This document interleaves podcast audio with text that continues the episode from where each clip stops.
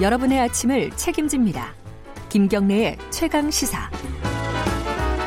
가장 핫한 스포츠 소식을 가장 빠르게 전달해드리는 최강 스포츠. 오늘도 KBS 스포츠 취재부 김기범 기자 나와 있습니다. 안녕하세요. 안녕하십니까. 프로농구 1승 1패가 됐네요. 챔피언 네, 결정전. 챔피언 결정전. 모비스 네. 전자랜드 장군 멍군인데요. 네.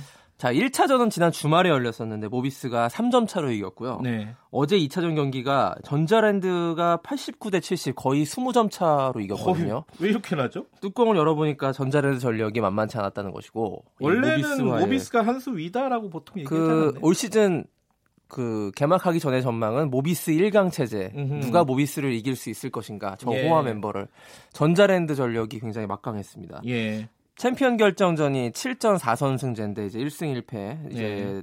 3승을 더 거두는 팀이 이기는 거가 되고요. 전자랜드는 챔피언 결정전에 올라온 것 자체가 창단 이후 처음이에요. 아 그런가요? 그 모비스는 가장 많이 우승한 팀이고 그래서 네. 압도적으로 모비스가 우세할 걸로 예상됐는데 뚜껑을 열어보니 좀 달랐습니다. 자 변수가요 여러 가지가 있었는데 외국인 선수 찰스 로드가 전자랜드 소속인데요. 로드 선수의 역할이 굉장히 챔피언 결정전에서 네. 주목받고 있습니다. 왜냐면요. 어제 경기에서도 31득점 15리바운드로 압도적인 활약을 펼쳤고요. 라건아라는 이 모비스의 또 외국인 선, 예. 선수 이 선수와의 맞대결에서 matchup에서 완벽하게 승리를 거뒀고 로드가 주목받는 이유가요.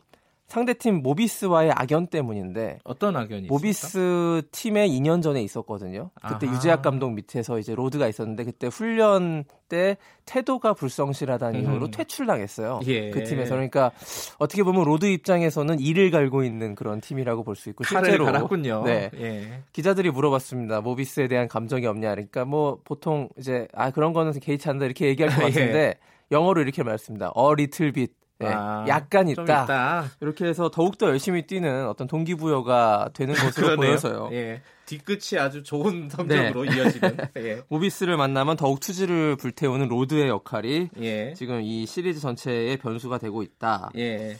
그 체력에서 모비스를 전자랜드가 압도하겠다 이런 평가도 있어요. 어제 어. 경기도 그 후반으로 갈수록 체력이 확실히 그 모비스가 떨어지고 음흠. 전자랜드가 올라가는 그 굉장히 강력한 압박 수비를 보여주는 모습을 볼 수 있었는데 네. 전자랜드의 유도훈 감독이 이렇게 얘기했었습니다. 1차전에서 패한 다음에 1, 2차전을 다 져도 나중에 티- 그 재역전이 가능할 것 같다. 이렇게 자신 있게 말했는데 그 자신감의 뒷배경에는 이렇게 강한 체력. 이 있지 않나. 예.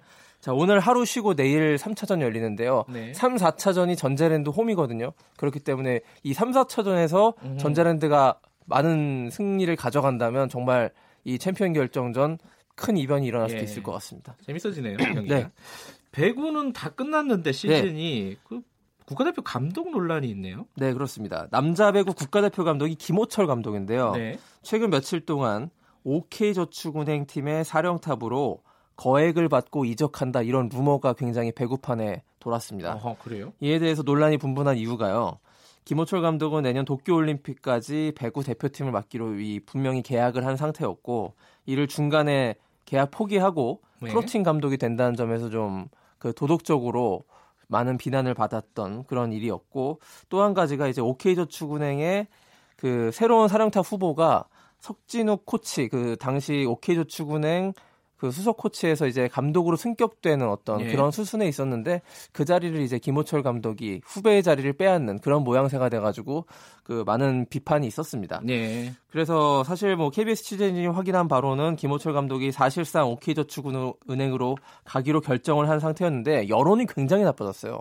그래서 아. 이게 이제 세워 나가면서 김호철 감독이 그 국가대표팀 계약을 깨고 음흠. OK저축은행이라는 팀으로 그렇게 가버리는 것이 굉장히 도의적인 비난을 많이 받고 있다 보니까 이게 부담이 돼서 국가대표 감독직을 계속 맡기로 결국에는 아, 이 번복했습니다. 결론 이렇게 났군요. 네, 결론은 이제 다시 정상으로 돌아갔는데요. 예. 해프닝으로 끝난 셈이지만 이제 만약에 이제 실제로 김호철 감독이 프로팀으로 갔다면 굉장히 큰 논란이 됐을 만한 사안이고요. 음. 왜냐하면 배구 대표팀이 전임 감독제, 그 국가대표 감독만 맡는 전임 감독제를 예. 실시한 게 이번이 처음이고 네. 그첫 감독이 김호철 감독이기 때문에 좋지 않은 선례를 남기면 안 되는 그런 그 어떤 당위성도 있었습니다. 예. 그렇기 때문에 김호철 감독이 뭐 한때 프로배구에서 신치용 감독과 함께 라이벌 구도를 이루면서 가장 최고의 명장으로 군림했던 그런 네. 감독인데 어쨌든 그 결과는 그 좋은 선택을 한 것 같습니다. 예. 예, 마지막 소식은 간단하게 네. 좀 짚어볼까요? 야구 소식? 자, 프리미어 12 국내 11월에 하는 국내 대회 일정이 나오는데 11월 6일에 호주,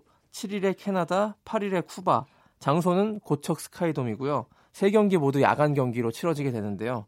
프리미어 12가 이게 4개국씩 그 3개조로 예선을 치르고 예선 라운드를 우리나라에서 고척돔에서 한 다음에 그 다음에 11월 11일부터 일본에서 본선을 치르게 되는데요. 여기서 각 그 예선 라운드에서 1, 2위 팀이 본선에 오르기 때문에 우리나라가 호주, 캐나다, 쿠바를 잘 물리치고 본선에 올라야겠습니다. 도쿄 올림픽에 연, 네. 연결이 되는 거죠? 도쿄 올림픽 티켓도 두 장 걸려 있기 때문에 우리나라가 사력을 다해야겠네요. 예, 네, 오늘 소식 고맙습니다. 고맙습니다. KBS 스포츠 취재부 김기범 기자였습니다. KBS 일라디오 김경래 최강 시사 1부는 여기까지 하겠습니다. 2부에서는요. 어, 세월호 소식 좀 알아보겠습니다. 김유민 양의 아버지 김영호 씨도 연결해 보고요. 어, 그때 못 갔던 수학여행을 같이 PD가 동행해서 어, 취재한 내용이 있습니다. 들어보시겠습니다. 그리고 어, 세월호 관련해서 나누고 싶은 말씀이 있으면 문자 보내주시면 저희들이 같이 나누도록 하겠습니다. 어, 뉴스 잠시 듣고 김경래 최강시사 잠시 뒤에 돌아오겠습니다.